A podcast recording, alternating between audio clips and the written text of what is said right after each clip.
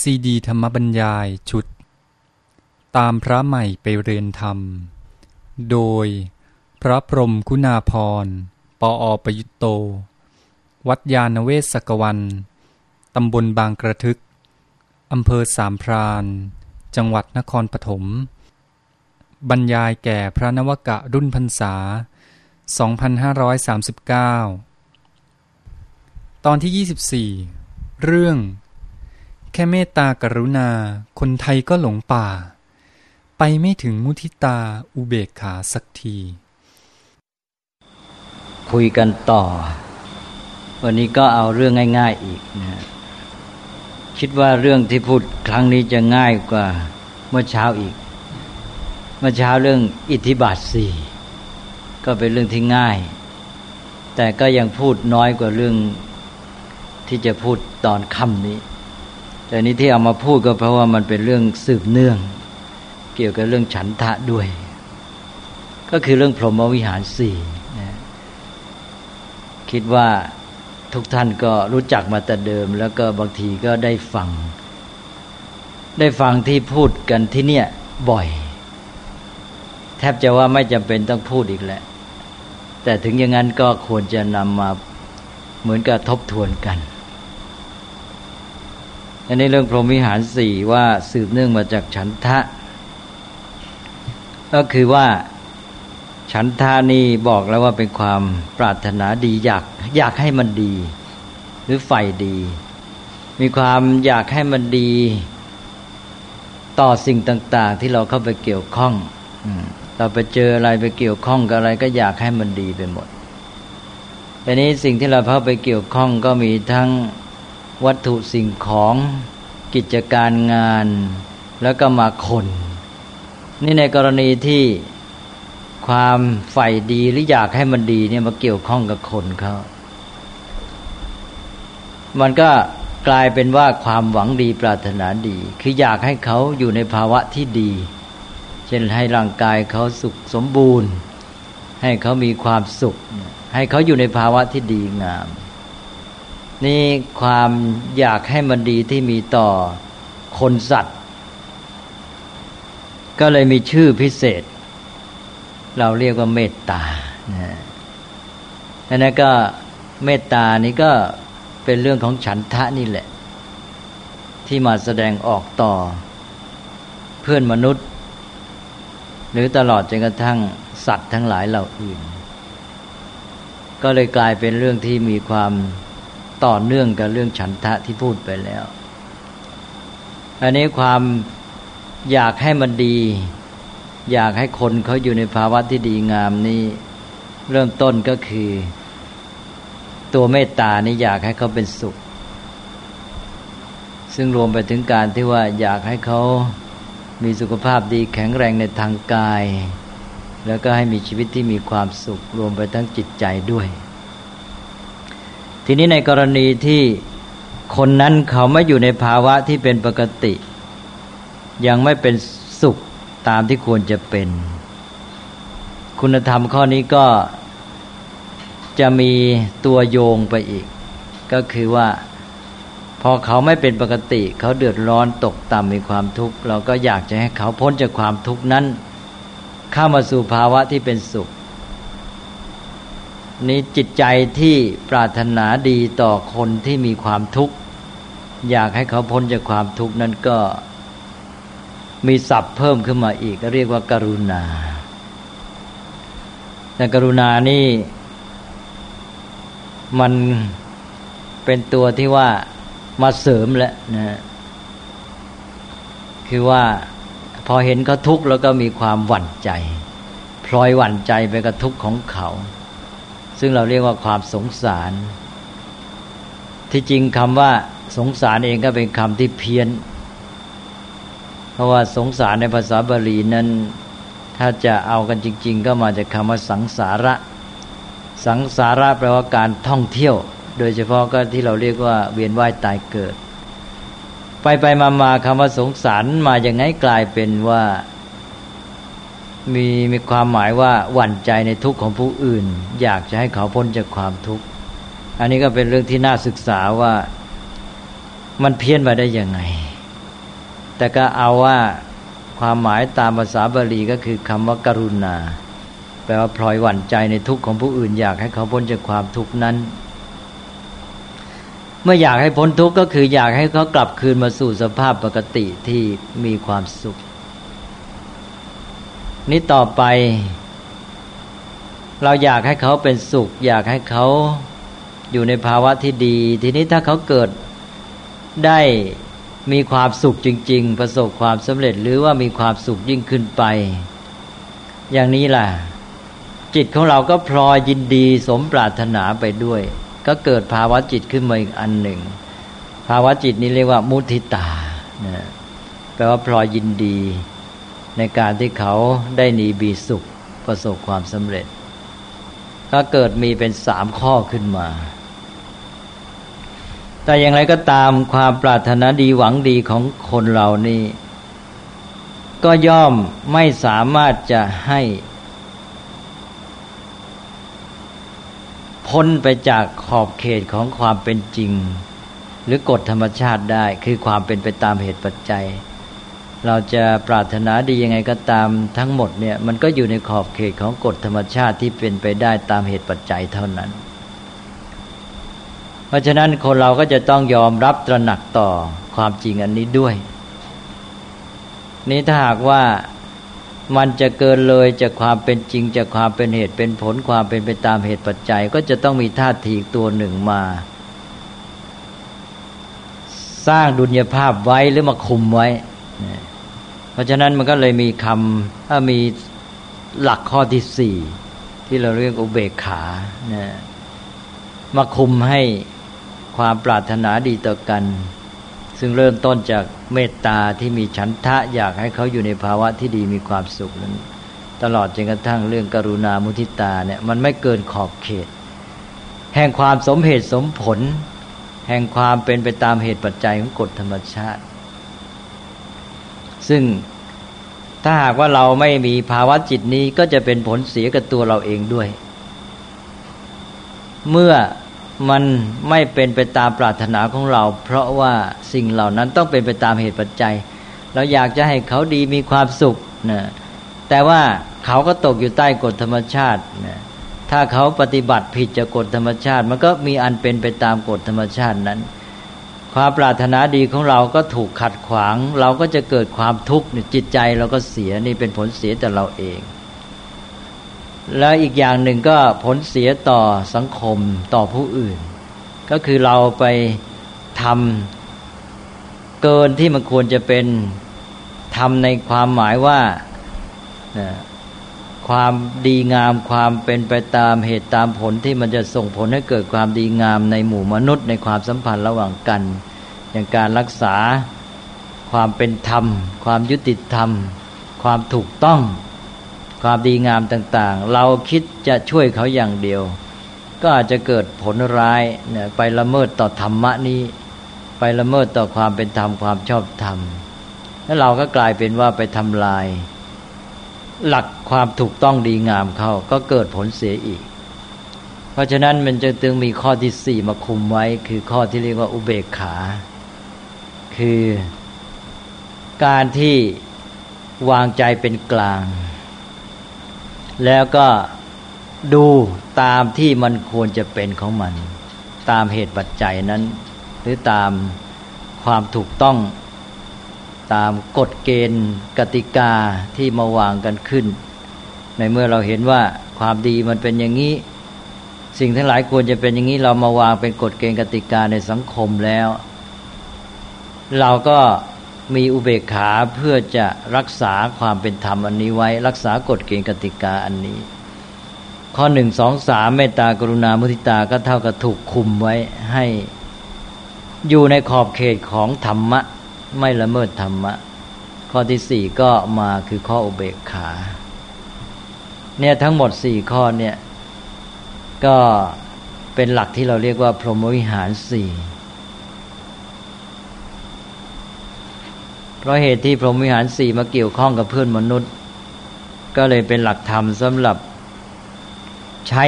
ในการมีความสัมพันธ์กัน ในสังคมในหมู่มนุษย์เพื่อจะรักษาสังคมนี้ให้อยู่ในความดีงาม เพราะว่าการที่เป็นสังคมก็คือการที่มนุษย์นั้นมามีความสัมพันธ์กัน มนุษย์จะสัมพันธ์กัน ได้ดีก็ต้องเป็นไปตามหลักที่ว่าสี่ประการนี้ ถ้ามนุษย์สัมพันธ์กันไม่ดีนั้น ก็จะทำให้เกิดโทษ สังคมก็จะไม่มีความมั่นคง จะตั้งอยู่ดีไม่ได้ รียกว่าไม่มีความเป็นเอกภาพ หรือว่าเกิดความเสื่อมเสียนะด้วยประการต่างๆ เพราะฉะนั้นก็เลยต้องมีธรรมสี่ประการนี้มาสำหรับรักษาสังคมให้อยู่ในภาวะที่ดีงาม อันนี้สังคมนี้ในศัพท์ทางพุทธศาสนาท่านใช้คำว่าโลกคำว่าสังคมนี้เป็นศัพท์สมัยใหม่ หมู่มนุษย์มาอยู่รวมกันทั้งหมดก็เรียกว่าโลกคำว่าสังคมหรือสังคโมในภาษาบาลีเดิมนั้นมีความหมายเป็นเพียงว่า คนนั้นมาเกี่ยวข้องสัมพันธ์กันในภาวะปกติธรรมดาเนี่ยมาเกี่ยวข้องกันมาไปไปด้วยกันหรืออะไรงี้ หรือมาพบปะกันไปพบกัน ในที่ใดที่หนึ่งก็เรียกว่าสังคโม ไม่ได้มีความหมายเป็นสังคมใน อย่างที่เราใช้กันปัจจุบัน แต่ว่าไม่ใช่หมายความว่าสมัยก่อนท่านไม่มี ท่านใช้คำว่าโลกนั่นเอง โลกะหรือโลก อย่างพระพุทธศาสนาสอนว่าให้เราประพฤติปฏิบัติเพื่อประโยชน์ เพื่อเกื้อกูลเพื่ออนุเคราะห์โลกเนี่ยก็หมายความว่าเพื่อจะอุดหนุนเกื้อกูลต่อโลกให้โลกคือสังคมนี้อยู่ได้ดีอันนี้โลกนี้ คือสังคมเนี่ยจะอยู่ได้ดีก็โดยการที่มนุษย์แต่ละคนนี้ปฏิบัติตามหลักสี่ประการนี้ที่เรียกว่าพรหมวิหาร เมื่อเราปฏิบัติตามหลักสี่ประการนี้ก็เท่ากับว่าเราเนี่ยได้ช่วยกันรักษาให้โลกคือสังคมนี้อยู่ในภาวะดีงามเป็นปกติ อันนี้ในสมัยก่อนศาสนาพราหมณ์เขาสอนว่าผู้ที่จะดูแลรักษาอภิบาลให้โลก อยู่ด้วยดีเนี่ยก็คือพระพรหมนอกจากอภิบาลรักษาดูแลแล้วก็เป็นผู้สร้างด้วย นี่เป็นความเชื่อถือในเรื่องเทพเจ้า นี่พระพุทธเจ้ามาตรัสหลักธรรมะนี้ขึ้นมา ก็ถือว่าคนแต่ละคนนี่แหละ จะช่วยกันรักษาดูแลให้โลกนี้เป็นปกติสุขได้ ก็เท่ากับว่ามาช่วยกันสร้างสรรค์โลกให้ เป็นโลกที่อยู่ดี มีความร่มเย็นเป็นสุข นั่นก็ถือว่ามนุษย์แต่ละคนเนี่ยผู้ปฏิบัติตามหลักนี้ก็เป็นพรหมก็เลยใช้คำว่าพรหมมาหมายถึงมนุษย์ทุกคนที่ประพฤติตามหลักธรรมเหล่านี้ หรือมีคุณธรรมสี่ประการนี้แล้วเราก็เรียกหลักธรรมสี่ประการนี้ว่าพรหมวิหาร แปลว่าธรรมประจำใจหรือธรรมเครื่องอยู่ของพรหมก็ย้ายจาก ความเชื่อเรื่องเทพเจ้า หรือการรอให้เทพเจ้ามาใช้อำนาจดลบันดาล ดูแลรักษาโลกหรือสังคมนี้ไว้ให้มนุษย์นี่มา มีความรับผิดชอบมาช่วยกันสร้างสรรค์ ดูแลโลกนี้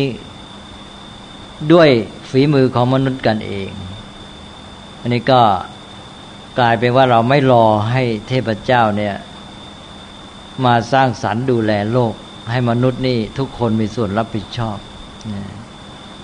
ก็เหมือนอย่างหลักที่เคยพูดไปแล้วว่าพุทธศาสนานี่ก็ให้มนุษย์เนี่ยมาหนึ่งเอาใจใส่ต่อการกระทำของตนเอง ให้เป็นการกระทำที่ดีงามถูกต้องแล้วก็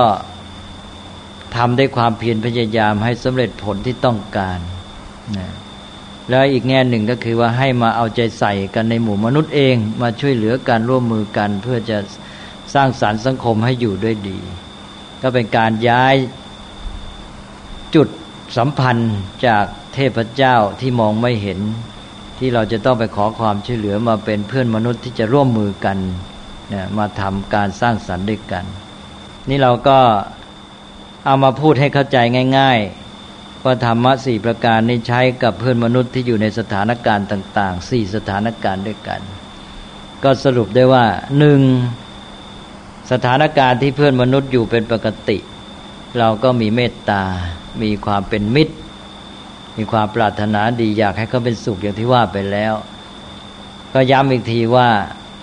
เมตตาก็เป็นศัพท์ที่มีรากเดียวกันกับคำว่ามิตรมิตรแปลว่ามิตร คือเพื่อน อันนี้ก็แปลงอีเป็นเอก็เป็นเมตตาและทำตามหลักไวยากรณ์เป็นภาวะนามก็เป็นเมตตา มิตรเป็นคนเมตตาก็เป็นคุณธรรม เป็นสภาวะ ก็มิตรเป็นมิตร เมตตาก็เป็นความเป็นมิตร หรือน้ำใจมิตร หรือคุณธรรมของมิตรได้แก่ความรักความปรารถนาดีนะนี่ก็คือว่า ใช้กับสถานการณ์ที่หนึ่งที่ว่าเพื่อนมนุษย์เขาอยู่เป็นปกติ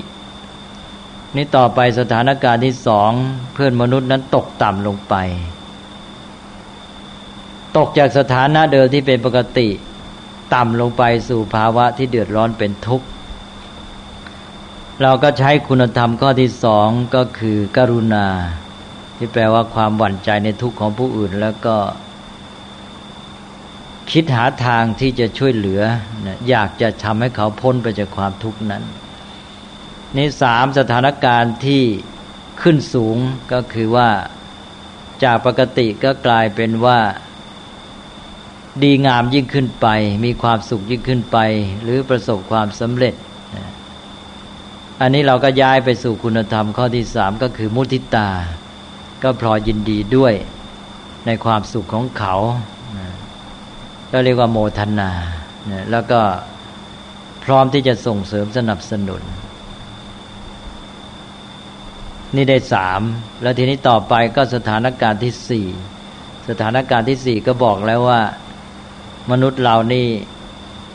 ถึงยังไงก็จะต้องอยู่ภายใต้ความเป็นจริงของกฎธรรมชาติที่เป็นไปตามเหตุปัจจัย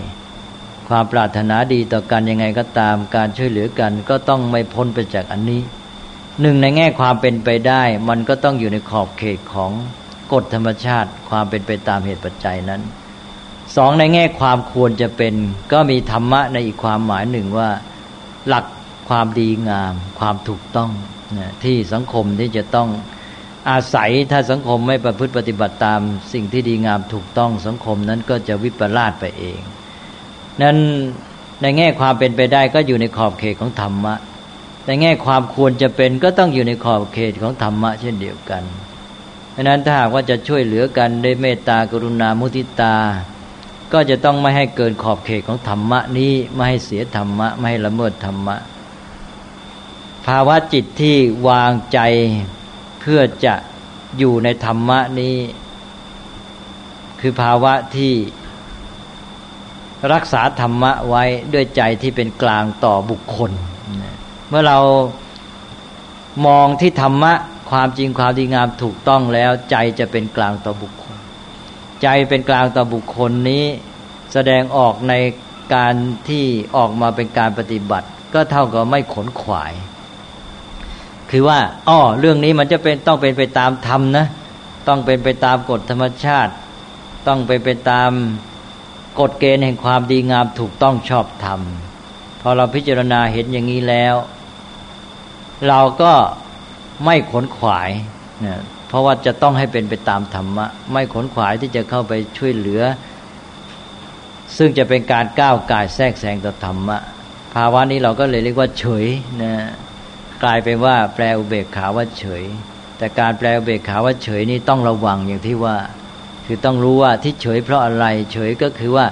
ไม่ขนขวายในการไปช่วยเหลือเขา เพราะจะรักษาธรรมะไว้เนี่ย ด้วยการที่มีปัญญาพิจารณาเห็นความจริงความถูกต้องดีงามแล้วนั้นก็มนุษย์นี่ ถ้าเห็นว่าคนอื่นเขาควรจะต้องช่วยตัวเอง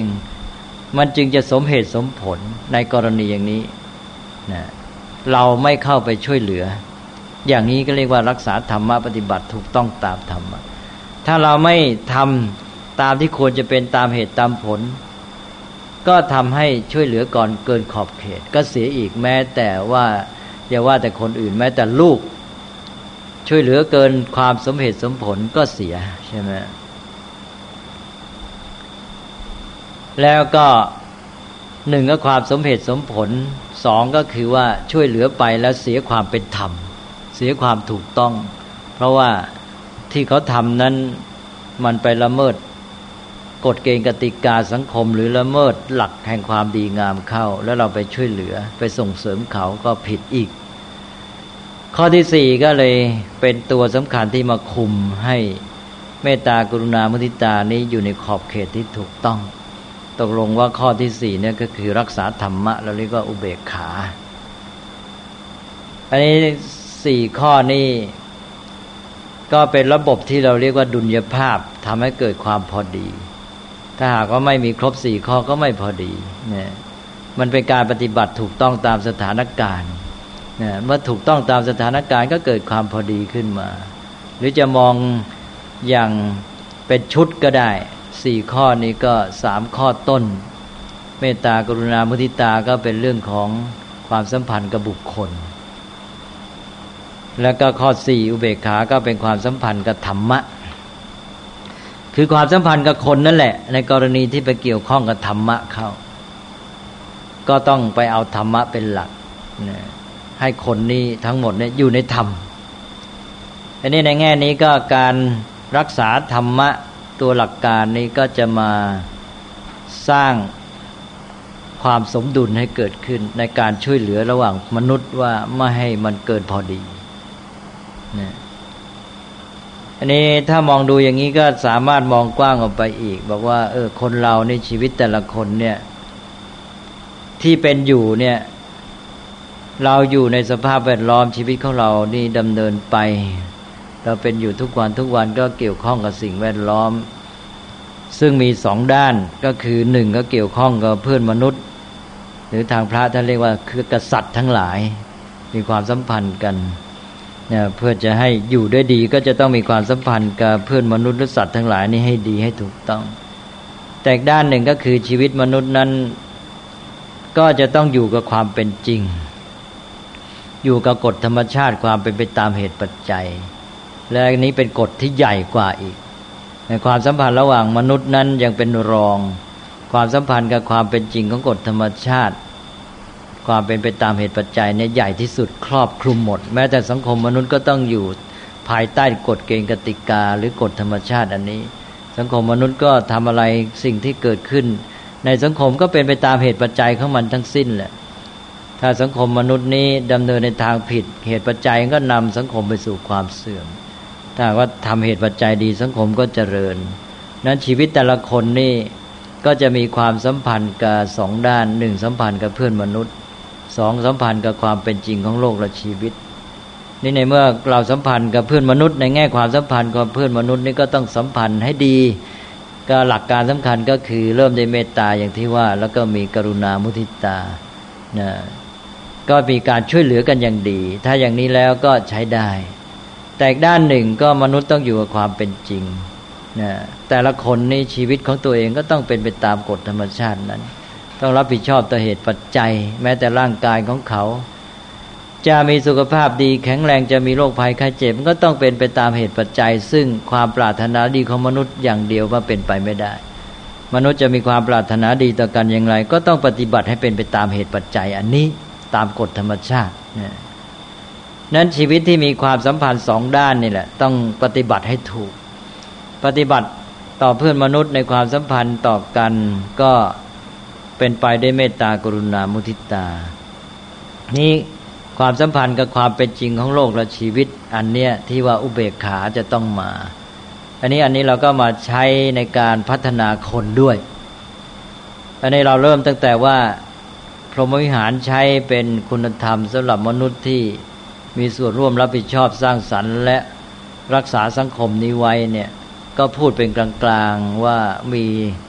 ต่อกันในระหว่างทุกคนนะเราก็มีต่อทุกคน แต่ทีนี้ในกรณีที่เป็นการพัฒนามนุษย์ก็คือ เริ่มตั้งแต่พ่อแม่จะต้องเลี้ยงดูลูก เมื่อพ่อแม่เลี้ยงดูลูกก็ต้องใช้หลักพรหมวิหารนี้มา เพราะว่ามองในแง่หนึ่งก็ลูกนั้นก็เป็นคนที่อยู่ในโลกอยู่ในสังคมเหมือนกัน เราก็ต้องมีธรรมะสี่ประการนี้ แต่อีกประการหนึ่งที่เป็นกรณีพิเศษก็คือว่า พ่อแม่นะมีความรับผิดชอบที่จะพัฒนาลูก เลี้ยงดูอบรมลูกเนี่ยให้ไปเป็นส่วนร่วมในสังคมอีก ให้เด็กนี้ไปเป็นพรหมหรือเป็นผู้ที่สามารถที่จะสร้างสรรค์รักษาสังคมนี้ได้ เพราะฉะนั้นพ่อแม่ก็จะต้องมาพัฒนาลูกด้วยหลักพรหมวิหาร การที่จะพัฒนาลูกในหลักพรหมวิหาร ให้ลูกไปเป็นพรหมต่อไปข้างหน้าด้วย แล้วก็เจริญเติบโตขึ้นด้วยการที่ปฏิบัติต่อลูกด้วยพรหมวิหารสี่ข้ออย่างถูกต้องด้วยเนี่ย ก็เลยต้องคำนึงถึงสองด้านที่ว่าเนี่ยว่าลูกในฐานะเป็นมนุษย์ ก็มีความชีวิตของเขามีความสัมพันธ์สองด้านหนึ่งความสัมพันธ์กับเพื่อนมนุษย์ด้วยกันก็คือพ่อแม่เป็นต้นไป แล้วก็สองลูกจะต้องสัมพันธ์กับความเป็นจริง ของโลกและชีวิตคือกฎธรรมชาติความเป็นไปตามเหตุปัจจัยนี้ทีนี้ในแง่ที่หนึ่งในแง่หรือในด้านที่หนึ่งที่สัมพันธ์กับเพื่อนมนุษย์ก็เมื่ออยู่กับพ่อแม่ พ่อแม่ก็เป็นตัวอย่างในการสร้างความสัมพันธ์ที่ดีด้วยพรหมวิหารสามข้อต้นเมตตากรุณามุทิตา ยามลูกเป็นปกติก็เลี้ยงดูให้ความอบอุ่นมีความสุขนะซึ่งเมื่อ ลูกได้รับการอบรมดูแลอย่างนี้แล้ว มันก็ฝังไปในจิตใจที่จะรู้จักรักผู้อื่น เช่นว่าเมื่อพ่อแม่รักก็รักพ่อแม่ตอบแทน นี่ก็ต่อไปก็จะขยายไปรักเพื่อนมนุษย์เริ่มตั้งแต่มีพี่มีน้องเกิดมา ร่วมกันก็ขยาย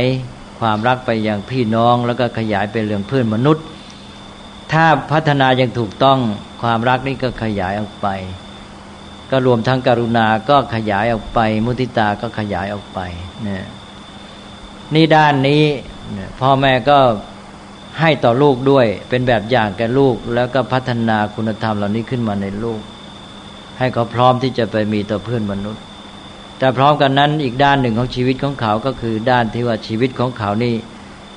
ต้องเป็นไปตามกฎธรรมชาติความเป็นจริงนนี้อันนี้แหละที่พ่อแม่จะต้องใช้ปัญญา คือจะต้องดูว่าอ้อเขาจะต้องไปรับผิดชอบชีวิตของเขาเองได้ รับผิดชอบชีวิตของเขาต่อ ความเป็นจริงของกฎธรรมชาติในการข้างหน้า รับผิดชอบต่อการอยู่ในสังคมมนุษย์เลยนี่อันนี้ในการรับผิดชอบต่อความเป็นจริงเนี่ยมันจะเป็นความรับผิดชอบต่อชีวิตของเขาเอง ซึ่งคนอื่นจะไปช่วยไม่ได้ เพราะนั้นทำไงล่ะก็ต้องฝึกให้เขาเนี่ยมีความสามารถที่จะรับผิดชอบชีวิตของเขาได้ด้วย เพราะว่าคนอื่นจะไปทำให้ตลอดเวลาไม่ได้ อย่างพ่อแม่นี่แน่นอน ไม่ต้องพูดถึงว่าจะอยู่กับลูกไม่ได้ตลอดไปหรอกนะแม้แต่ว่าในขณะที่อยู่ด้วยกันก็ไม่ใช่ว่าไปทำแทนให้ได้หมด ถ้าลูกไม่รู้จักรับผิดชอบชีวิตตนเองเลยนี่ ลูกนั้นก็จะไม่สามารถมีชีวิตที่ดีได้จริงนะเราจะไม่พัฒนา เพราะฉะนั้นในด้านนี้ด้านที่สองก็คือการที่ว่าต้องรู้ว่าอีกด้านหนึ่งของชีวิตของเขานี่ต้องอยู่กับความเป็นจริงของกฎธรรมชาติเป็นต้นที่เป็นไปตามเหตุปัจจัย ในเมื่อเป็นอย่างนี้แล้วเราจะต้องให้เขาพร้อมที่จะไปรับผิดชอบชีวิตของตนเอง ตอนนี้ที่พ่อแม่จะต้องมองการไกลนะถ้าเมตตากรุณามุทิตานี่มันก็ได้ด้วยความรู้สึกที่อยู่ด้วยกันนี้ นะว่าเขาอยู่เป็นปกติแล้วก็รักเขาเดือดร้อนเจ็บไข้ได้ป่วยเป็นทุกข์ เราก็ต้องช่วยเหลือแก้ไขด้วยกรุณา ถ้าเขาได้ดีมีสุขประสบความสำเร็จสอบได้ดีๆ เป็นต้นก็พลอยดีใจด้วยส่งเสริมสนับสนุน อันนี้มันก็ได้ในขอบเขตที่ว่าเฉพาะสถานการณ์ที่เกิดขึ้น ในปัจจุบัน แล้วก็ปลูกฝังเป็นนิสัยเป็นคุณธรรมเป็นสภาพจิตให้แก่เขาระยะยาว แต่ทีนี้ว่าในการรับผิดชอบต่อชีวิตของเขาระยะยาวเนี่ย อันเนี้ยจะต้องฝึกต้องพัฒนาในตัวเขาเอง เขาจะฝึกฝนเขาจะพัฒนาตัวเองด้วยการที่ต้องทำเป็นต้น คือว่าคนเรานี่จะมีความสามารถขึ้นมา ก็ต้องฝึกฝนพัฒนา จะทำอะไรเป็นก็ต้องหัดทำต้องฝึกทำนี่ถ้าเขาไม่เคยฝึกไม่เคยหัดต่อไปเขาก็ทำไม่เป็น นี่เป็นเรื่องระยะยาวเมื่อจะไปรับผิดชอบทำไงก็ต้องฝึก เพื่อให้เป็นก็ต้องทำต้องหัดฝึกต้องหัดทำให้เป็น นั้นพ่อแม่ก็เลยต้องคอยดูว่าต่อไปลูกจะต้องรับผิดชอบตัวเองในอนาคตเขาจะรับผิดชอบตัวเองได้ไหมเขามีความเข้มแข็งมีความพร้อมแค่ไหน มีอะไรที่เขาจะต้องทำให้เป็น เราก็ต้องดูแล้วก็ต้องหัดให้เขาทำ เมื่อเขาอยู่กับเรานี้เรายังเห็นว่าเขาทำถูกทำผิด แล้วก็ทำได้ทำไม่ได้ เราสามารถช่วยเขาเวลาเขาทำเมื่อเขาทำไม่ถูกก็จะได้ช่วยแนะนำแก้ไขให้ทำให้ถูก เขาทำไม่เป็นทำไม่ได้ผลดีทำไม่มีประสิทธิภาพ เราก็ใช้ความรู้ความสามารถประสบการณ์ไปช่วยเขาได้นี่แหละ เป็นการใช้อุเบกขาคือข้อที่สี่ก็เคยดูแล้วก็ให้เขาทำไม่ใช่ไปทำแทนให้เขา นี่เป็นการช่วยเขาระยะยาว ถ้าเรียกเป็นความรักก็เป็นความรักระยะยาว เพราะว่าต่อไปข้างหน้านี้พ่อแม่ไม่ได้อยู่ด้วย ถ้าไม่ได้ฝึกให้หัดไม่ได้ให้เขาทำให้เป็นตบัดนี้ ต่อไปเขาเผชิญชีวิตของตนเองในสังคมมนุษย์เผชิญกับความเป็นจริงของโลก และกับตัวชีวิตของเขาเอง เขาไม่เคยฝึกเขาไม่รู้จะทำยังไง ตอนนั้นพ่อแม่ก็ไม่ได้อยู่ด้วย ก็ไปช่วยเขาไม่ได้นะเขาทำผิดทำถูกก็เลยกลายเป็นว่าเขาถูกปล่อยปละละเลย ซึ่งเป็นความปล่อยปละละเลยของพ่อแม่แต่บัดนี้นั่นเอง ก็เท่ากับว่าพ่อแม่นี้ไม่ได้เตรียมลูก ไม่ได้รักลูกจริงในระยะยาว เพราะฉะนั้นพ่อแม่ที่มีปัญญาก็จะต้องมาใช้อุเบกขา แล้วก็ พิจารณาว่าอะไรที่เขาควรจะต้องทำให้เป็น จะต้องมีความสามารถมีความพร้อม มีสติปัญญา ก็หัดเขาไว้ให้เขาทำโดยที่ตัวเองก็คอยดูอยู่ใกล้ ๆ ซึ่งจะเข้ากับความหมายของศัพท์ว่าอุเบกขา เพราะอุเบกขานั้นแปลว่า ดูอยู่ใกล้ ๆ หรือเข้าไปดูอยู่หรือคอยดูอยู่ มาจากคำว่า อุปะ แปลว่าเข้าไปหรือใกล้ แล้วก็อิกขะแปลว่ามอง อุปิกอุปะอิกขะรวมกันเป็นอุเบกขะ แล้วก็ทำตามมายากรเป็นอุเบกขาเออเป็นอุเบกขาเป็นไทยก็เอาปอเป็นบอก็เป็นอุเบกขา แปลว่าการคอยมองดูหรือดูอยู่ใกล้ๆคือหมายความว่าคอยดูนะเพื่อให้มันเป็นไปตามที่มันควรจะเป็น ถ้าเขาผิดพลาดก็ไปช่วยแก้ไขทำให้เขาถูกแนะนำเขาเป็นต้น นั้นอุเบกขานี่เลยกลายเป็นธรรมะที่สำคัญอย่างยิ่ง ในแง่เกี่ยวกับเด็กก็เป็นตัวที่เปิดโอกาสให้เด็กได้พัฒนา เพราะว่าสามข้อต้นนี้เป็นตัวที่เราไปทำให้เขาซะเมื่อทำให้เขาเด็กก็เลยไม่พัฒนา แต่ว่ามันได้ในแง่ของความสัมพันธ์ระหว่างมนุษย์ที่อยู่กันด้วยความอบอุ่นมีความสุข ซึ่งก็จำเป็นมาก แต่ว่า อันที่สี่จะต้องมาคุมให้มันดูอยู่ในความพอดี นี่เบขาก็จะมาเปิดโอกาสให้เด็กได้พัฒนา ถ้าพ่อแม่มีแต่พรหมวิหารสามข้อต้น ก็จะรักลูกมากแล้วก็จะทำแทนทำให้ หรือให้คนทำให้หมด เด็กก็เลยทำไม่เป็นก็ไม่พัฒนาถ้ากลายเป็นว่าด้วยความรักของตัวเองนี่พ่อแม่ก็ไปขัดขวางการพัฒนาของลูกไปเสีย ก็เรียกว่ารักลูกไม่ถูกทาง นั่นถ้ารักลูกให้ถูกทางก็ต้องใช้ธรรมะให้ครบสี่ข้อ กลายเป็นว่าถ้าใช้เป็นนิอุเบกขาเนี่ยเป็นตัวสำคัญที่ช่วยให้เด็กพัฒนาได้ดีนะแล้วเป็นการรักลูกระยะยาวด้วย เด็กที่พ่อแม่มีอุเบกขาตามสถานการณ์ที่เหมาะแล้วก็จะทำให้เป็นคนที่มีความเข้มแข็ง ช่วยตัวเองได้ดี รับผิดชอบชีวิตของตนเองได้ ท่านก็เลยให้ใช้อุเบกขาเนี่ย เราว่าตามหลักใหญ่ก็ในสถานการณ์ที่ว่าในเมื่อ มันควรจะเป็นไปตามเหตุตามผลตามธรรมะ ตามหลักแห่งความจริงความถูกต้องดีงาม ทีนี้ความเป็นเหตุเป็นผลความสมเหตุสมผล ความถูกต้องดีงาม ความเป็นธรรมชอบธรรมเนี่ย มันจะแสดงออกในกรณีไหนบ้าง ก็แยกแยะออกไปเป็นสามกรณีสำหรับพ่อแม่ต่อลูก กรณีที่หนึ่งก็คือกรณีที่บอกไปแล้วว่าเมื่อลูกควรจะฝึกหัดทำอะไรต่ออะไรให้เป็นด้วยตนเอง จะได้รับผิดชอบตนเองได้ และมีความสามารถที่จะพัฒนาเจริญก้าวหน้าต่อไปอันนั้นสถานไอ้กรณีที่หนึ่งก็คือว่าจะต้องหัดลูก ให้เขาทำสิ่งที่ควรจะทำให้เป็น อันนี้กรณีที่หนึ่งนี่ต่อไปกรณีที่สองก็คือกรณีที่ว่า ให้เขารับผิดชอบการกระทำของเขานะอันที่หนึ่งเป็นการฝึกหัดให้รู้จักรับผิดชอบสองก็คือกรณีที่ต้องรับผิดชอบการกระทำของเขาเลย ก็คือว่าเด็กก็จะต้องไปเติบโตอยู่ในสังคม ต่อไปสังคมก็มีกฎเกณฑ์กติกา ใครผิดก็ว่าไปตามผิดถูกก็ว่าไปตามถูก นี่ครอบครัวนี่เป็นสังคมย่อยเป็นสังคมตัวแทนสังคมใหญ่ก็ต้องฝึกเด็ก ให้ไปอยู่ร่วมในสังคมใหญ่ ต้องรู้จักกฎเกณฑ์กติกาของสังคม ต้องรู้จักวินัยอันนั้นวินัยในครอบครัวก็ต้องมีขึ้น มีกฎเกณฑ์กติกาที่ว่าเมื่อเด็กทำถูกทำผิดก็ต้องได้รับผลตามกฎเกณฑ์กติกาที่ตั้งไว้นั้น ก็ต้องรับผิดชอบต่อการกระทำของตนเอง อย่างที่ว่าเมื่อทำผิดไปกฎก็ต้องเป็นกฎนะ ไม่ใช่เอาเมตตากรุณามาแล้วก็เลยทำให้เสียหลักเสียธรรมะไป นี่ต่อไปกรณีที่สามก็คือว่าเมื่อเด็กเจริญเติบโตเป็นผู้ใหญ่แล้ว รับผิดชอบตัวเองได้ คือว่าจบการศึกษาเล่าเรียนแล้ว มีการมีงานทำแล้ว แล้วก็มีครอบครัวของเขาแล้วเนี่ย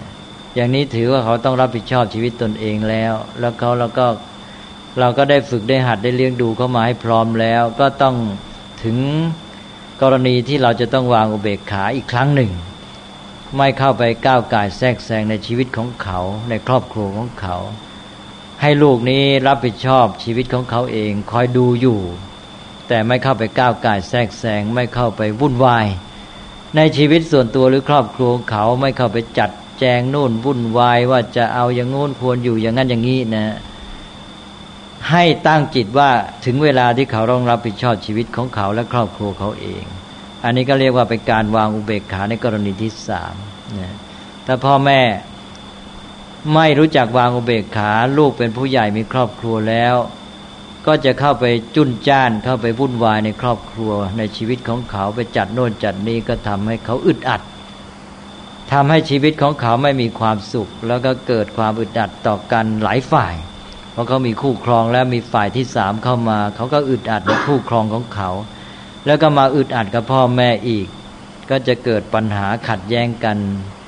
เสียความสุขด้วยกันทุกฝ่าย เพราะฉะนั้นก็ให้วางอุเบกขา นี่แหละก็เป็นเรื่องของอุเบกขาที่เป็นตัวคุมที่สำคัญ แต่ว่าเราต้องเริ่มจากเมตตากรุณามุทิตานี่แหละโดยเฉพาะเมตตานี่จะเป็นธรรมะที่เป็นพื้นเลย ก็เพราะว่าตามปกตินี่มนุษย์เรามีความสัมพันธ์กันในแง่ที่ว่า ถือว่าทุกคนอยู่ในภาวะเป็นปกติ เพราะฉะนั้นความเป็นมิตรหรือเมตตาก็จะต้องเป็นตัวพื้นฐานมีก่อนอื่น ความเป็นมิตรเนี่ยการถือว่ามนุษย์อื่นนี่ก็เป็นสัตว์ ที่ร่วมโลกกับเราเป็นเพื่อนร่วมเกิดแก่เจ็บตาย ร่วมกฎธรรมชาติเดียวกัน ก็ถือว่าเป็นหลักการในทางธรรมชาติที่ทำให้เราต้องมีเมตตามีความเป็นมิตรธรรมะ คือเมตตานี้เป็นพื้น แล้วต่อไปก็เปลี่ยนไปตามสถานการณ์ที่ว่า พอเขาย้ายไปสู่ความตกต่ำก็กรุณา ถ้าเขาย้ายขึ้นสูง เราก็มุทิตาแล้วก็ต้องไปอยู่ในขอบเขตของธรรมะนี่คุมไว้สุดท้ายก็มีอุเบกขา จากที่ว่าไปนี้ก็ให้เห็นลักษณะของธรรมะสี่ประการที่ว่าเป็นสองชุด ข้อหนึ่งถึงสามเป็นความสัมพันธ์ ระหว่างมนุษย์ หรือระหว่างบุคคลต่อบุคคล แล้วข้อที่สี่ก็เป็นความสัมพันธ์ระหว่างมนุษย์ในกรณีที่ไปเกี่ยวข้องกับตัวธรรมะ อันนี้จะมีลักษณะเด่นที่ว่าสามข้อต้นนี้เป็นเรื่องที่เด่นด้านความรู้สึก พอเขาเป็นปกติก็รู้สึกเป็นมิตร นะปรารถนาดีแปลเขามีความทุกข์ก็รู้สึกสงสารหวั่นใจในทุกข์เขาอยากช่วยเหลือ แล้วพอเขาได้ดีมีสุขก็รู้สึกดีใจด้วย จะส่งเสริมสนับสนุนสามข้อต้นนี่ใช้ด้านความรู้สึกเน้นหนัก แต่ว่าข้อที่สี่อุเบกขานี่มันหนักด้านความรู้ด้านความรู้ก็คือปัญญา เพราะว่าเราจะ รู้ว่าอะไรเป็นเหตุเป็นผล มันควรจะเป็นยังไงนะธรรมะคืออะไรหลักการ ความถูกต้องชอบทำเป็นยังไง กติกาสังคมเป็นยังไง อันนี้ต้องใช้ปัญญาทั้งนั้นต้องใช้ความรู้ นั้นอุเบกขานี้อยู่ได้ด้วยปัญญา ต้องมีปัญญาจึงจะรักษาอุเบกขาได้ ทีนี้ในทางพุทธศาสนาเราก็เห็นได้ว่าชีวิตมนุษย์ที่พัฒนานั้นปัญญาเป็นตัวสำคัญ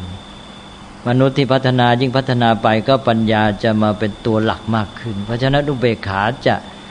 เจริญยิ่งขึ้น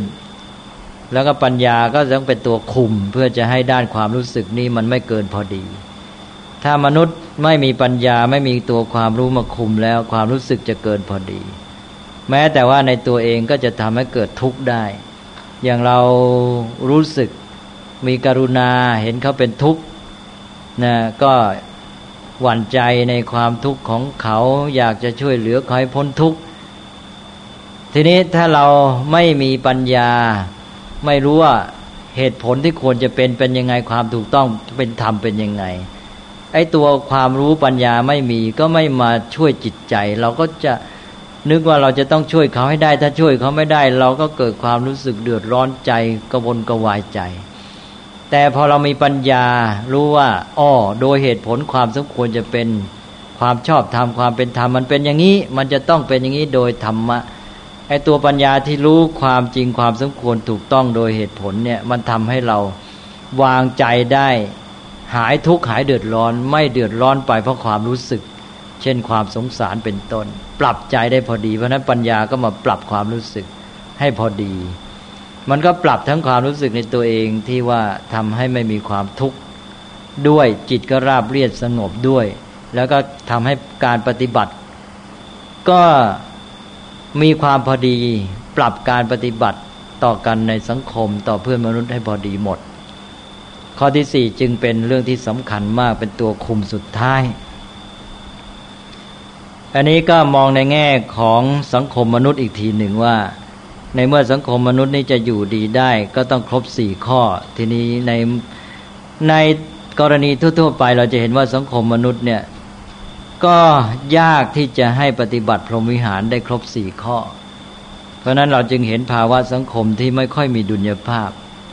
นะสังคมที่พัฒนาจนกระทั่งคนทั้งหลายนี่ ปฏิบัติถูกต้องทั้งสี่ประการในหาได้ยากนะ เพราะนั้นบางสังคมก็จะมาได้แค่ข้อหนึ่งบางสังคมก็ได้ข้อหนึ่งข้อสองบางสังคมก็อาจจะได้ข้อหนึ่งสองสามบางสังคมก็ไปได้ข้อสี่อย่างเดียว แต่ไม่มีข้อหนึ่งข้อสองข้อสามหรืออะไรเงี้ยนะคือมันเชื่อว่าว่าแหว่งแหว่งอะหาเต็มยาก แต่ถ้าดูไปแล้วเนี่ยมันมักจะมีเป็นสังคมสองแบบ ก็คือว่าสังคมที่หนักในเรื่องของความสัมพันธ์ระหว่างมนุษย์ ในข้อหนึ่งสองสามอย่างหนึ่ง แล้วก็สังคมที่หนักในเรื่องของการรักษาตัวหลักการกฎเกณฑ์กติกาอีกแบบหนึ่ง นี่แต่สังคมที่หนักในเรื่องของความสัมพันธ์ระหว่างมนุษย์ ความสัมพันธ์ระหว่างคนด้วยกัน ก็จะหนักในข้อเมตตากรุณามุทิตา ซึ่งอาจจะไม่เต็มด้วยอย่างที่ว่าบางสังคมก็ได้แค่เมตตากรุณา ส่วนสังคมที่หนักในข้อสี่ก็จะเป็นสังคมที่ หนักในการที่รักษากฎเกณฑ์กติกา โดยที่ว่าไม่ค่อยมีความสัมพันธ์ระหว่างมนุษย์ ไม่ค่อยเอื้อเฟื้อเกื้อกูลกัน เราเอาหลักการนี้มาพิจารณาเราก็จะเห็นได้ว่าสังคมต่าง ๆ ก็จะเป็นอย่างเงี้ยมีความเอียงเสียดุล เราก็เลยพูดกันถึงสังคมไทยว่าสังคมไทยนี่ก็น่าพิจารณาว่าเป็นสังคมที่อาจจะเสียดุลหรือเปล่า คือเป็นสังคมที่หนักในด้านความสัมพันธ์ระหว่างคน โดยเฉพาะข้อหนึ่งข้อสองเมตตากรุณา สังคมไทยนี่ในแง่ของถ้อยคำเราก็เห็นได้ว่าใช้คำว่าเมตตากรุณานี่มาก จนเหลือเฟือใช่ไหมใช้กันจนในเป็นกระทั่งชีวิตประจำวัน ใช้จนกระทั่งความหมายเนี่ยไม่ชัดเจน แม้แต่เมตตากรุณาต่างกันอย่างไรก็แยกไม่ออก ใช้เป็นคำสามัญไป อันนี้ ด้วยความที่หนักในเมตตากรุณาก็มีความรักใคร่ปรารถนาดีต่อกันเป็นเพื่อนเป็นมิตร แล้วก็ช่วยเหลือกัน เวลามีทุกข์มียากก็พร้อมที่จะช่วยเหลือ แต่นี้ถ้าหนักในเมตตากรุณาในความสัมพันธ์ระหว่างคนโดยที่ว่าไม่มีอุเบกขาการรักษาธรรมมาคอยคุมไว้ การช่วยเหลือกันระหว่างคนนี่มันก็จะเกิดการเสียดุลที่ว่าช่วยกันจนกระทั่งว่า ลองจะช่วยสัอย่างเดียวก็ช่วยกันไปจนกระทั่งไม่มีขอบเขต หลักการกฎเกณฑ์กติกาไม่เอาทั้งนั้นละเมิดกฎหมายละเมิดธรรมะละเมิดความถูกต้องเป็นธรรมหมดเลย ซึ่งเห็นได้ว่าในสังคมไทยนี่น่าจะมีมากพอสมควร ก็แสดงว่าเป็นสังคมที่เสียดุลนะจะช่วยเหลือกันในระหว่างคน โดยมุ่งที่เมตตากรุณาเท่านั้น แล้วสังคมไทยก็มีคนบ่นหลายคนว่าไม่ค่อยมีมุทิตา คือคนประสบความสำเร็จทำสิ่งที่ดีงามไม่ค่อยจะสนับสนุนใช่ไหมก็เป็นเรื่องที่เราจะต้องพิจารณา แต่ว่ารวมแล้วก็คือมาอยู่แค่ความสัมพันธ์ระหว่างคน ไม่ถึงอุเบกขา อุเบกขานั้นคนไทยก็เข้าใจผิดเป็นแต่เพียงว่าเฉยถ้าเฉยคือเฉยไม่เอาเรื่องเอาราวนะเฉยไม่เอาเรื่องเอาราวก็เกิดจากความไม่รู้มาไม่รู้เรื่องก็เลยไม่เอาเรื่อง เมื่อไม่รู้เรื่องแล้วไม่เอาเรื่องมันก็เลยไม่ได้เรื่องนะก็เสีย นี่ภาวะอย่างนี้ ก็กลายเป็นว่าเฉยด้วยความไม่รู้ก็ไปเป็นอกุศลธรรมท่านเรียกว่าเป็นอัญญานุเบกขา แปลว่าเฉยโง่ เฉยไม่รู้นั้นคนไทยก็มักจะรู้จักคำว่าเฉยในความหมายนี้ คือเฉยโง่ เฉยไม่รู้ซึ่งผิดธรรมะที่ทางทางที่อุเบกขานี้เป็นตัวที่ต้องอาศัยธรรมตัวปัญญา เป็นตัวที่ ตั้งอยู่ได้ด้วยปัญญาปัญญาเป็นสำคัญที่สุดในข้ออุเบกขานี้เพราะนั้นสังคมไทยถ้าเป็นอย่างนี้จริงก็ต้องถือว่าเสียดุลแล้วนะเป็นสังคมที่เอียงไป ก็จะเกิดผลร้ายก็คือรักษาธรรมะ รักษากฎเกณฑ์กติกา รักษาความเป็นธรรมไว้ไม่ได้นะและอีกประการหนึ่งก็เพราะว่าช่วยกันแม้แต่ไม่สมเหตุสมผล ทำให้คนหวังพึ่งผู้อื่นมากไป ก็จะทำให้อ่อนแอ ไม่ขนขวายการช่วยเหลือกันแม้ แต่ว่าไม่ผิดหลักการ ก็จะต้องอยู่ในเหตุในผลว่า อันนี้เขาควรจะรับผิดชอบตนเองไหมถ้าเขาควรรับผิดชอบตัวเอง เราต้องให้เขาทำอย่างนี้อุเบกขามันก็มาช่วยอีก นี้ถ้าไม่มีอุเบกขา ก็จะช่วยจนกระทั่งเกินจำเป็นไม่สมเหตุสมผล เมื่อคนไม่มีขอบเขตในการช่วยเหลือ ก็หวังพึ่งผู้อื่นมากไป เมื่อหวังพึ่งก็ไม่ขนขวายทำการด้วยตนเองก็อ่อนแอเพราะนั้นก็มองเป็นผลส่วนรวมแก่สังคมก็สังคมนั้นก็จะอ่อนแอนะดังนั้นเมื่อเอาแต่ด้านความรู้สึกในความสัมพันธ์ระหว่างบุคคลด้วยข้อหนึ่งสองหรือหนึ่งสองสาม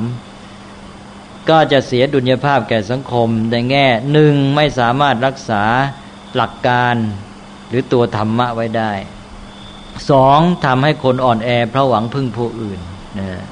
ก็สังคมนั้นไม่เข้มแข็งก็เจริญก้าวหน้าได้ยากนี้เราไปดูอีกสังคมหนึ่งสังคมที่หนักในอุเบกขา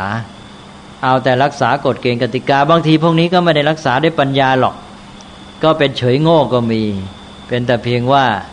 เพราะว่าไม่มีน้ำใจต่อกัน ก็เลยต้องเอาแต่กฎเกณฑ์กติกามาใช่ไหม เพราะว่ามันต้องมีมาตรฐานในการที่อยู่ร่วมกัน เมื่อไม่มีน้ำใจต่อกันก็ให้เป็นไปตามกฎว่างั้นนะเอากฎมาเพื่อเป็นเส้นแบ่ง ก็รักษากฎเกณฑ์กติกา มีอุเบกขา เอากฎเกณฑ์กติกาเข้าว่าไม่มีน้ำใจต่อกัน พวกนี้ก็ดีอย่างก็มันมีกฎเกณฑ์เป็นมาตรฐานบรรทัดฐานอยู่ ก็รักษากฎเกณฑ์กติกาได้ มันก็ช่วยรักษาความเป็นธรรมในสังคม แต่ถ้าเกิดมีปัญญาขึ้นมาอีกด้วย มีความใฝ่ปรารถนารักความเป็นธรรม ก็จะช่วยให้สังคมนั้น รักษาธรรมะไว้ได้ อยู่ในกฎเกณฑ์อยู่ในหลักการด้วยดี แต่ว่าเพราะเหตุที่ขาดน้ำใจ ขาดเมตตากรุณามุทิตา ขาดความสัมพันธ์ระหว่างบุคคลที่ดี ก็จะทำให้เกิดความแห้งแล้ง เกิดความเครียดไม่มีความอบอุ่นนะจะเป็นสังคมที่คนเป็นโรคเส้นประสาทมาก เป็นโรคจิตมาก มีความทุกข์มาก ซึ่งเราเห็นได้มากในสังคมฝรั่ง เช่นสังคมอเมริกัน เป็นสังคมที่ถือกฎเกณฑ์กติกาเป็นใหญ่จนกระทั่งเรียกสังคมของตนว่าเป็นสังคมที่อยู่ด้วย the rule of the law นะก็แล้วก็ภูมิใจในอันนี้ ก็เขาก็มีแง่ดีอย่างที่ว่าก็รักษาตัวหลักการหรือตัวธรรมะไว้ได้ แต่ว่าทำให้คนมี ความเครียดสูงอย่างที่ว่าแล้วนะแต่ละคนก็ต้องมาขนขวายด้วยตนเอง มันก็ทำให้เกิดผลอีกอย่างหนึ่งก็คือนอกจากรักษาตัวทำตัวหลักการไว้ได้แล้ว ก็คือทำให้แต่ละคนนี่ตัวใครตัวมัน ต้องดิ้นรนขนขวาย เพราะว่าถ้าไม่ดิ้นรนไม่ช่วยเหลือตัวเองก็อยู่ไม่รอด เมื่อต้องดิ้นรนขนขวายเพื่ออยู่รอดก็เลยเข้มแข็งขึ้นมาเนี่ยก็สร้างสารรค์สังคมให้เจริญก้าวหน้าไปได้ ก็มีแง่ดีเหมือนกัน ทีนี้สังคมไทยถ้าอยากจะให้คนเข้มแข็งก็ แล้วแต่จะเอาวิธีไหน ถ้าเอาวิธีที่ไม่ต้องไม่ต้องใช้คุณธรรม ไม่ต้องใช้เมตตากรุณามุทิตา แล้วก็ไม่ต้องใช้ปัญญา ก็ไม่ต้องเอาใจใส่กันตัวใครตัวมันต่อไปก็เข้มแข็งเหมือนกันนะก็ดิ้นรนกันเต็มที่แหละนะอันนี้ว่าเราควรจะเอาแบบไหน เราน่าจะทำด้วยปัญญา แล้วก็ปฏิบัติให้ถูกต้องตามหลักพรหมวิหารสี่ประการให้สังคมมีดุลยภาพไม่งั้นมันก็เอียงไปเอียงมาอยู่เนี่ยนะเป็นสังคมแบบไทย เอียงไปข้างความสัมพันธ์ระหว่างบุคคล เป็นสังคมแบบอเมริกันเอียงไปข้างของอุเบกขารักษาตัวหลักการกฎเกณฑ์กติกา แล้วก็ได้อย่างเสียอย่างกันไปเรื่อย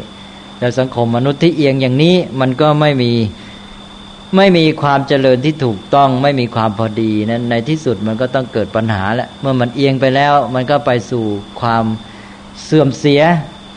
ถ้ารุนแรงก็ถึงกับความวิบัตินะสังคมที่รักษาหลักการกติกากฎเกณฑ์ไม่ได้ต่อไป ก็อาจจะวิปลาสวิปริตแล้วก็วิบัตินี่สังคมที่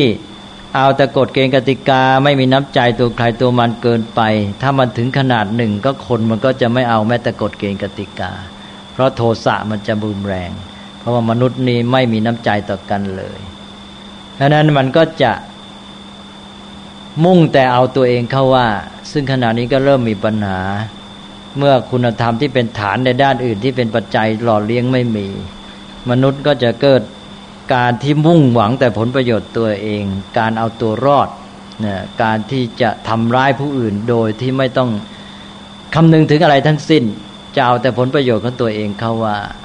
แม้แต่กฎเกณฑ์กติกาก็จะไปกลายเป็นเครื่องมือในการหาผลประโยชน์ ซึ่งในขณะนี้ประเทศอเมริกาก็กำลังเป็นแล้ว ต่อไปสังคมอเมริกาถ้าอยู่ในภาวะนี้ไม่สามารถแก้ไขสถานการณ์ก็สามารถวิบัติได้เช่นเดียวกัน ก็เป็นสังคมที่เสียดุลยภาพ เพราะนั้นตกลงว่าหลักพรหมวิหารนี่มีความหมายมาก จึงถือว่าเป็นธรรมประจำใจของพรหม ในฐานะที่มนุษย์แต่ละคนนั้นมีส่วนร่วมในการที่จะสร้างสรรค์และก็อภิบาลรักษาไว้ซึ่งโลกนี้ให้อยู่ในภาวะที่ดีมีสันติสุขนะก็คือสังคมนี้นั่นเอง จะอยู่ดีได้ด้วยคนแต่ละคนนี้มีพรหมวิหารสี่ประการ แล้วพรหมวิหารก็จะช่วยตั้งแต่สังคมเล็กที่สุดคือครอบครัวเป็นต้นไปจนกระทั่งว่าสังคมใหญ่ให้อยู่ด้วยดี ก็วันนี้ก็พูดเรื่องพรหมวิหารมาสืบเนื่องมาจากเรื่องฉันทะ ก็คิดว่าโดยหลักการใหญ่ๆก็ได้แล้วนะก็เห็นจะเอาเท่านี้ก่อน ทีนี้ท่านผู้ใดมีอะไรสงสัยก็มาคุยกัน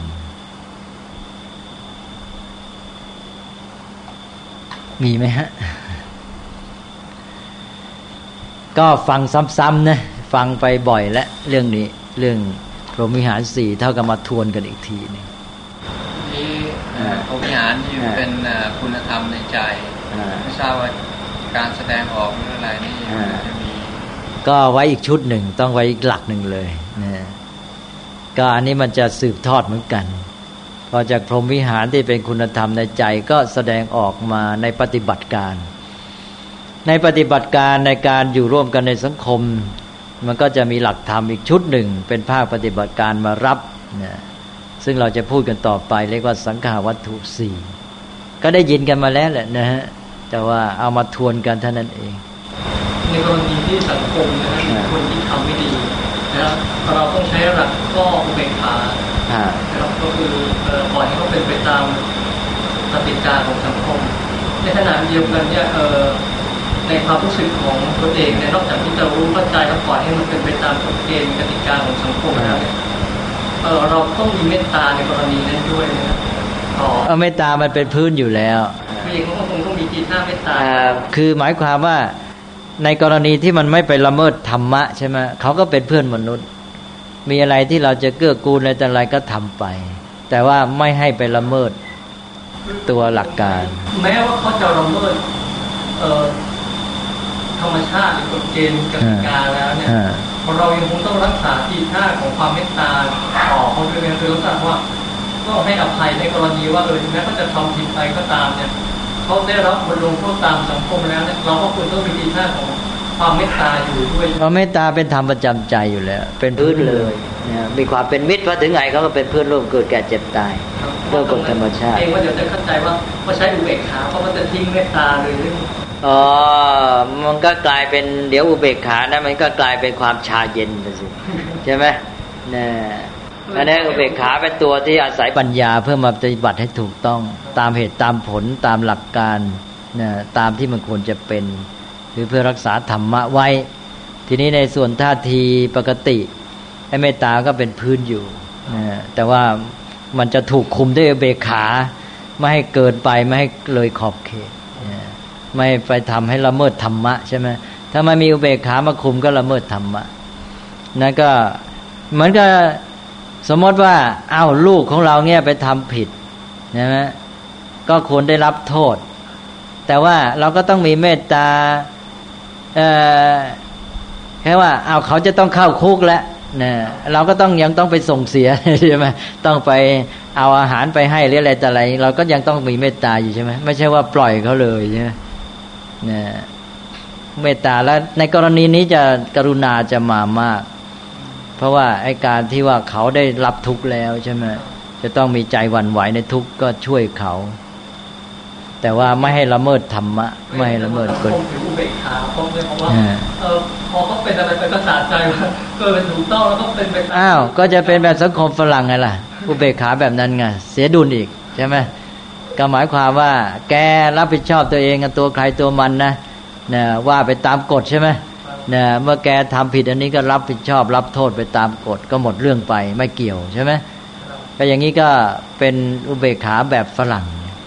เนี่ยเราอาจจะว่าเขารุนแรงไปที่จริงเขาก็ไม่ถึงกับแห้งแรงน้ำใจขนาดนี้เลยนะเขาก็ยังมีนะน้ำใจนะ่ะแต่ว่าโดยเปรียบเทียบโดยสภาพทั่วไปแล้ว เขาค่อนข้างจะ น้อยหรือหย่อนในเรื่องเมตตากรุณาใช่ไหมน้ำใจมันน้อยไปนะแต่เราก็ได้ยินกรณีของฝรั่งที่มีเรื่องการที่อุเบกขาแบบชาเย็นเนี่ยเยอะนะ ใช่ไหมนะเมตตากรุณาขาดมากทีเดียว มีกรณีเยอะนะพระเดชพระคุณอาจารย์ครับขอย้อนกลับมาสู่อุเบกขาแล้วก็กฎเกณฑ์ของสังคมนะครับ ถึงมาตรการลงโทษที่เราเนี่ยพิจารณามาลงโทษถึงขั้นของการประหารชีวิตนะไม่ทราบว่าถ้าเราพูดในตามหลักของพุทธศาสนาเนี่ยนะเหมาะสมหรือไม่เหมาะสมอย่างไรในการที่จะมีมาตรการมาลงโทษถึงขั้นประหารชีวิตเนี่ยตอนนั้นโทษที่ทำถูกคือเราต้องพูดถึงในแง่ความจริง แล้วก็หนึ่งเป็นฐานนะหนึ่งความจริงสองเมื่อความจริงเป็นอย่างนี้แล้ว เรา ตัวเราเป็นบุคคลก็ตาม ตัวเราคือสังคมทั้งหมดร่วมกันก็ตาม จะเอาอยัางไงในขั้นที่สองหนึ่งความจริงเป็นอย่างนี้สองเมื่อความจริงเป็นงี้จะเอาอยัางไง อันนี้ก็เหมือนกันแต่ความจริงก็คือว่าอ้าวการฆ่าปานาติบาตก็เป็นบาปอันนี้ความจริงก็เป็นความจริงอยู่อย่างนั้น เมื่อฆ่ามนุษย์ก็บาปก็เป็น นี่ความจริงเป็นอย่างนี้อ้าวเราก็บอกว่า เอ้ยจำเป็นจะต้องรักษาหลักการของสังคม รักษาความดีงาม รักษาธรรมให้อยู่ในสังคม เราเห็นว่ามันคุ้มค่าบาปเท่านี้เนี่ยฉันคิดว่าถ้าหากว่าไม่ฆ่าไม่ประหารนี่ การแก้ปัญหาสังคมในเรื่องนี้จะไม่สำเร็จ แล้วก็ลงมติว่าควรประหาร ทั้งๆทที่บาปก็บาปใช่ไหมยอมเสียสละ อย่างนี้ก็เป็นเรื่องของ การที่รู้ความจริงแล้วจะเอาไงใช่ไหมแล้วก็สังคมต้องมาตกลงกันนี่คือพุทธศาสนานี่ให้ใช้ปัญญาปัญญาเริ่มตั้งแต่การรู้ความจริง แล้วสองท่านจะเอาอยัางไง ท่านต้องคำนึงถึง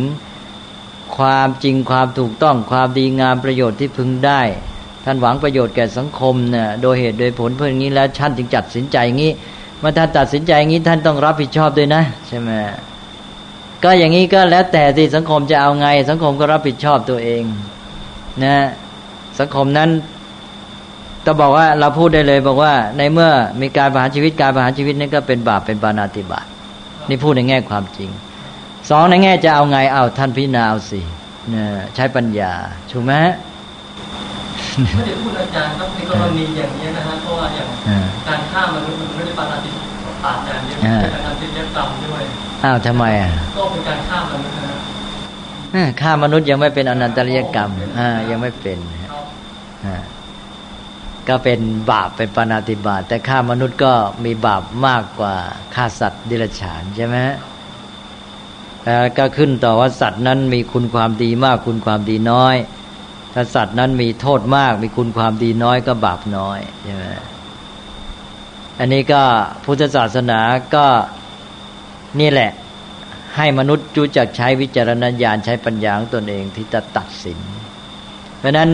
ในแง่สังคมส่วนใหญ่เนี่ยซึ่งขึ้นต่อยุคสมัยกาลเทศะปัจจัยแวดล้อม พุทธศาสนาจึงไม่ได้วางข้อปฏิบัติที่ตายตัวที่เรียกว่าวินัยไปให้ใช่ไหมจะให้แต่หลักการกว้างๆแต่สังคมเฉพาะก็คือชุมชนสงฆ์เนี่ยเพราะว่ามันเป็นเรื่อง ที่จะต้องดำเนินการอยู่ต้องมีกฎเกณฑ์ขึ้นมาชัดเจนใช่ไหมเพราะพระพุทธเจ้าตั้งขึ้นมา เพราะนั้นพระองค์ก็ต้องวางวินัยชัดเจน แต่ว่าสำหรับสังคมคฤหัสถ์นี่ให้มนุษย์รู้จักใช้ปัญญาของตัวเอง พิจารณา แต่ว่าบางทีสังคมมนุษย์ก็ไม่ได้ใช้ปัญญาที่จะวางวินัยของตนเองขึ้นมาใช่ไหมอย่างสังคมพุทธเราเนี่ยเป็นสังคมที่ขาดวินัยเลย ไม่เอาใจใส่ ก็เลยอย่างที่พูดไปวันนี้บอกว่า ก็เลยความเป็นพุทธไม่รู้จะกำหนดด้วยอะไรนะไม่มีข้อปฏิบัติ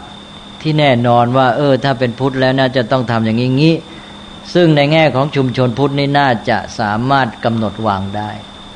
นะว่าในสภาพสังคมยุคนี้สมัยนี้สภาพแวดล้อมอย่างนี้นะการมีชีวิตที่ดีงามอย่างต่ำควรมีมาตรฐานความประพฤติอย่างนี้ใช่ไหม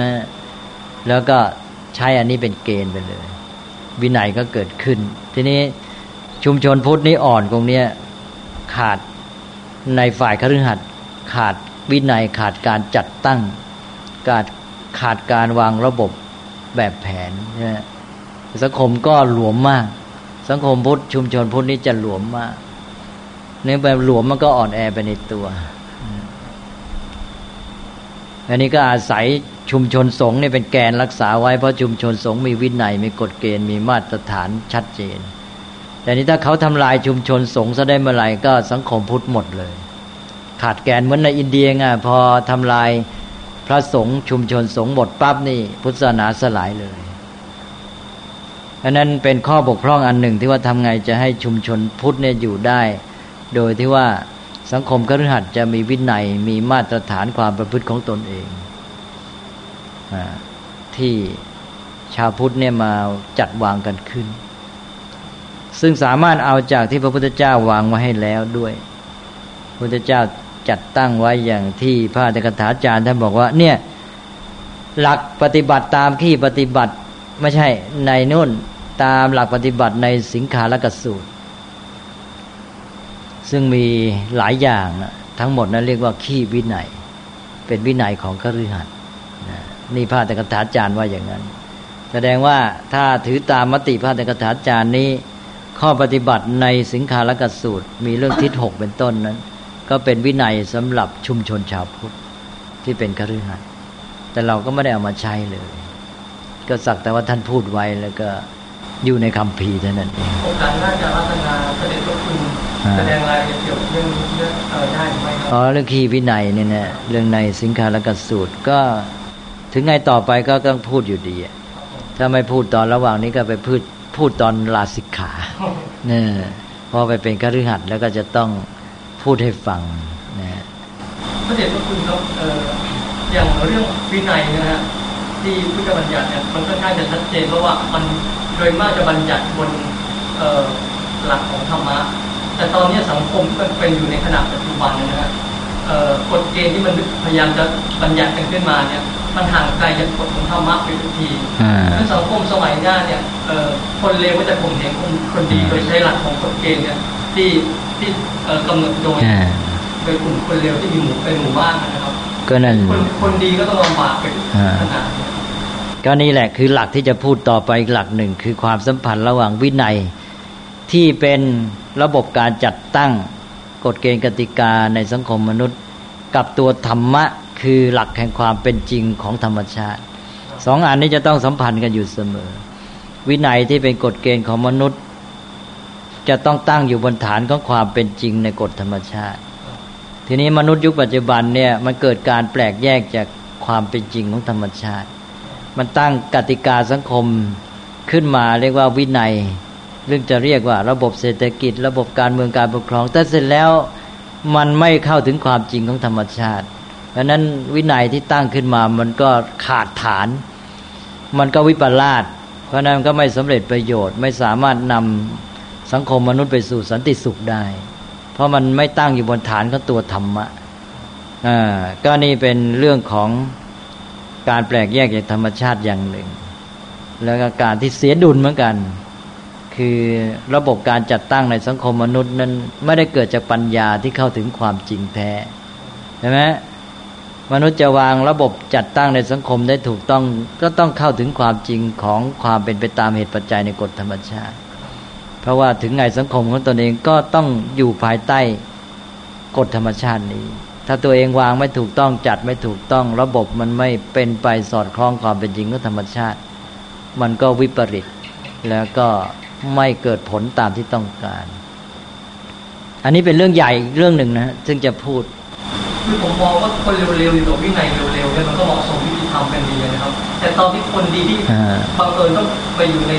สังคมที่มีวินัยหรือว่ากติกาที่ไม่ยุติธรรมนะคือไม่สอดคล้องกับธรรมชาติ คนดีกลุ่มนี้ก็เท่ากับโดนสังคมกลุ่มใหญ่ที่เป็นสังคมไม่ดีเนี่ยทำร้ายอยู่ตลอดเวลาก็ก็กฎเกณฑ์กติกามันกลายเป็นบางทีเป็นเครื่องมือของชนกลุ่มหนึ่ง เพื่อจะทำหาผลประโยชน์ให้กับตัวเอง หรือกลั่นแกล้งทำร้ายผู้อื่นไป เพราะนั้นวินัยกฎเกณฑ์กติกาในสังคมมนุษย์ ก็จะต้องตั้งอยู่บนฐานสำคัญสองอันหนึ่งปัญญา ปัญญาที่รู้เข้าใจเข้าถึงตัวธรรมะ ความจริงของกฎธรรมชาติสองอาศัยเจตนาที่บริสุทธิ์ เจตนาที่ดีตั้งใจวางจัดตั้งเพื่อประโยชน์ของสังคม เพื่อประโยชน์ร่วมกัน ไม่ใช่เพื่อสนองความต้องการของตนเอง ช่นผลประโยชน์เป็นต้นใช่ไหมนี่ถ้าเจตนาเสีย วางกฎหมายออกกฎหมายมาเพื่อผลประโยชน์ของกลุ่มของตนอย่างนี้เป็นต้นก็ไปแหละใช่ไหมอ่าสองไม่รู้ธรรมะไม่เข้าถึงความจริงของกฎธรรมชาติ วางไม่ถูกต้องนะก็เกิดความขัดแย้งในตัวเอง ก็ไม่มั่นคง นั้นข้อสำคัญสองอย่างเนี่ยคือปัญญากับเจตนา ในการที่จะวางกฎกติกาหรือวินัยในหมู่สังคมมนุษย์หนึ่งต้องดูว่าปัญญาเข้าถึงความจริงไหมสองเจตนาบริสุทธิ์หวังดีปรารถนาดีต่อสังคมแท้จริงหรือเปล่า แต่อันนี้จะเป็นอีกเรื่องหนึ่งนะที่จะพูดในหัวข้อเกี่ยวกับเรื่องความสัมพันธ์ระหว่างธรรมะกับวินัย ซึ่งเป็นเรื่องใหญ่เลยเป็นฐานเลย เป็นตัวบทสรุปหรือแม่บทใหญ่ของพุทธศาสนาทั้งหมด พุทธศาสนาก็มีแค่นี้มีธรรมะกับวินัย รวมเข้าเป็นอันเดียวกัน วันนี้เอาเฉพาะเรื่องนี้ก่อน เรื่องเนี่ยเรื่องของตัวพรหมวิหารความสัมพันธ์ ระหว่างมนุษย์ และความสัมพันธ์ระหว่างมนุษย์ที่เกี่ยวข้องกับธรรมะนี่ มีอะไรไหมครับ ถ้าไม่มีก็จะยุติเท่านี้ก่อน ก็ มันก็มีแง่มุมอยู่นะสิงคโปร์มันก็ดีไปในแง่หนึ่ง แต่ว่าถ้าไม่ระวัง ไม่คนไม่พร้อมนะกลายเป็นใช้ระบบบังคับ พอเป็นระบบบังคับนี่คนคุณภาพจริงไม่ถึง ก็จะเกิดความเครียดในจิตใจ แล้วกลายเป็นว่าที่ปฏิบัตินั้นเพราะถูกบีบถูกบีบก็จะมีความกดดันอยู่เสมอ พอได้โอกาสเมื่อไหร่ระเบิดดังนั้นสิงคโปร์มีคำหนึ่งที่เขาพูดตอนนั้นผมก็ไปสิงคโปร์ว่าในถนนนี้เป็นระเบียบเรียบร้อย แต่ในบ้านในส้วมของบ้านนี่เละเทะหมดเลยว่างั้น คือหมายความว่าที่รักษากฎเกณฑ์กติกานี่รักษาไปเพราะว่าถูกบีบเท่านั้นเองใช่ไหมเพราะฉะนั้นอย่าลืมพัฒนาคนด้วยนะถ้าคนทำไงจะให้มันมีไอ้ตัวฉันทะเนี่ย ความใฝ่ดีอยากให้มันดีใช่ไหมมันจะเป็นตัวทำให้เกิดการปฏิบัติจากแรงภายในใช่ไหมไม่ใช่แรงกดบีบภายนอก แต่ว่าถ้าสังคมไม่มีตัววินัยกฎเกณฑ์มาช่วยตะล่อมไว้ ก็ การพัฒนาคนก็อาจจะได้ยาก เพราะสภาพแวดล้อมไม่เอื้อใช่ไหมสภาพแวดล้อมสังคมไม่มีวินัยนี่มันเปิดโอกาสให้คนทะเลเฉยใช้แล้วชักจูงไปในทางต่ำมันก็เลยได้โอกาสไอ้ช่องทางความชั่วพอเปิดโอกาสให้มัน มันก็ไหลไปมันก็เลยไม่พัฒนาตัวเอง ไม่มีการฝึกฝนไม่มีการพัฒนาพฤติกรรม เสียอีกอันนั้นทำไงจะให้สองด้านเนี่ยการพัฒนาภายในบุคคล กับการวางระบบ รูปแบบสังคมเนี่ยมาประสานกันไปด้วยกันที่คุณอาจารย์ผมขอเสนอว่าที่หน่อยถ้าเราพูดถึงอุเบกขานะฮะเราพูดได้ชัดเจนไปเลยว่าอุเบกขาเนี่ยใช้ก็ต่อเมื่อเนี่ยเออมนุษย์เนี่ยได้ร่วงทำวินัยได้ไหมครับให้มันชัดไปเลยว่าไม่ใช่คือถ้าร่วงทำเนี่ยมันถูกต้องอยู่แล้ว ที่เราใช้อุเบกขา แต่ถ้าวินัยมันควรจะเป็นธรรมวินัยคือวินัยที่มีธรรมเป็นตัวบังคับก็ก็ใช้ได้ใช่ไหมครับที่พูดไปแล้วไงหมายบอกว่า หลักการแห่งความเป็นจริงถูกต้องในธรรมชาติก็ดี หลักการกฎเกณฑ์กติกาที่มาวางเป็นแบบแผนในสังคมก็ตามหลักการที่เป็นความจริงในกฎธรรมชาติก็คือธรรมะและหลักการที่มาวางเป็นระเบียบแบบแผนกติกาในสังคมก็คือวินัย ก็พูดสั้นๆ ก็บอกว่าละเมิดธรรมวินัยคือคือผมเก่งไอ้ข้อสองเนี่ยมันอีกหน่อยถ้ากฎเกณฑ์มันเบี้ยวไปเนี่ยมันอาจจะขาดจากธรรมไงก็เลยถ้าพูดมันชัดอ๋อไอ้ไอ้นั่นก็ไอ้นั่นเป็นอีกเป็นอีกหัวข้อหนึ่งทีนี้ไอ้ไอ้นั่นคือเราต้องอธิบายแยกแยะก่อนใช่ไหมหมายความว่ากรณีใดก็ตามที่ว่ามันเป็นละเมิด เพราะว่ามันในเชิงปฏิบัติการแล้ว เราต้องยอมรับว่า คือในกรณีที่เราถือว่ากฎเกณฑ์กติกาของสังคมนี้วางไว้บนฐานของความถูกต้องแล้ว เมื่อการละเมิดเกิดขึ้นก็ถือว่าต้องใช้อุเบกขา อันนี้บางครั้งมันก็ไม่ต้องไปพิจารณา มันต้องถือตามแบบแผนนี้เลยใช่ไหมแต่ว่าถ้าว่าโดยสาระก็คือธรรมะและวินัยนั่นแหละ แต่ว่ามันไม่ใช่เฉพาะต้องละเมิดนะ แม้แต่เพื่อให้เป็นไปตามธรรมเช่นอย่างกรณีที่ว่าจะช่วยเหลือ ถ้าช่วยเหลือไปแล้ว กรณีนี้เขาควรจะรับผิดชอบตัวเอง เราไปช่วย ยังไม่ถึงกับละเมิด โดยชัดเจนออกมาใช่ไหมกฎเกณฑ์กติกาก็ไม่ได้ละเมิด แต่ว่าจะทำให้เขาเนี่ยไม่รู้จักรับผิดชอบ แม้แต่ลูกของเราอ่าก็กลายเป็นว่าช่วยโดยไม่สมเหตุสมผล ใช่ไหมมันก็กลายเป็นว่าขาดอุเบกขาเหมือนกัน ดังนั้นอุเบกขาเนี่ยมันก็แม้แต่กรณีในชีวิตประจำวันเนี่ยในการสัมพันธ์ระหว่างคนในกรณีเล็ก ๆ น้อยๆอะไรที่เขาควรจะรับผิดชอบตัวเองได้ตามเหตุตามผลก็ให้เขาทำนะแล้วเขาก็จะได้ไม่กลายเป็นคนอ่อนแอที่เอาแต่หวังพึ่งคนอื่นเรื่อยไป มีพ่อแม่ช่วยเกินเหตุผลที่สมควร ก็จะเป็นกรณีที่เป็นปัญหาอย่างที่ว่าทำให้ลูกไม่รู้จักโตช่วยตัวเองไม่ได้ เอาแล้วมั้งนะ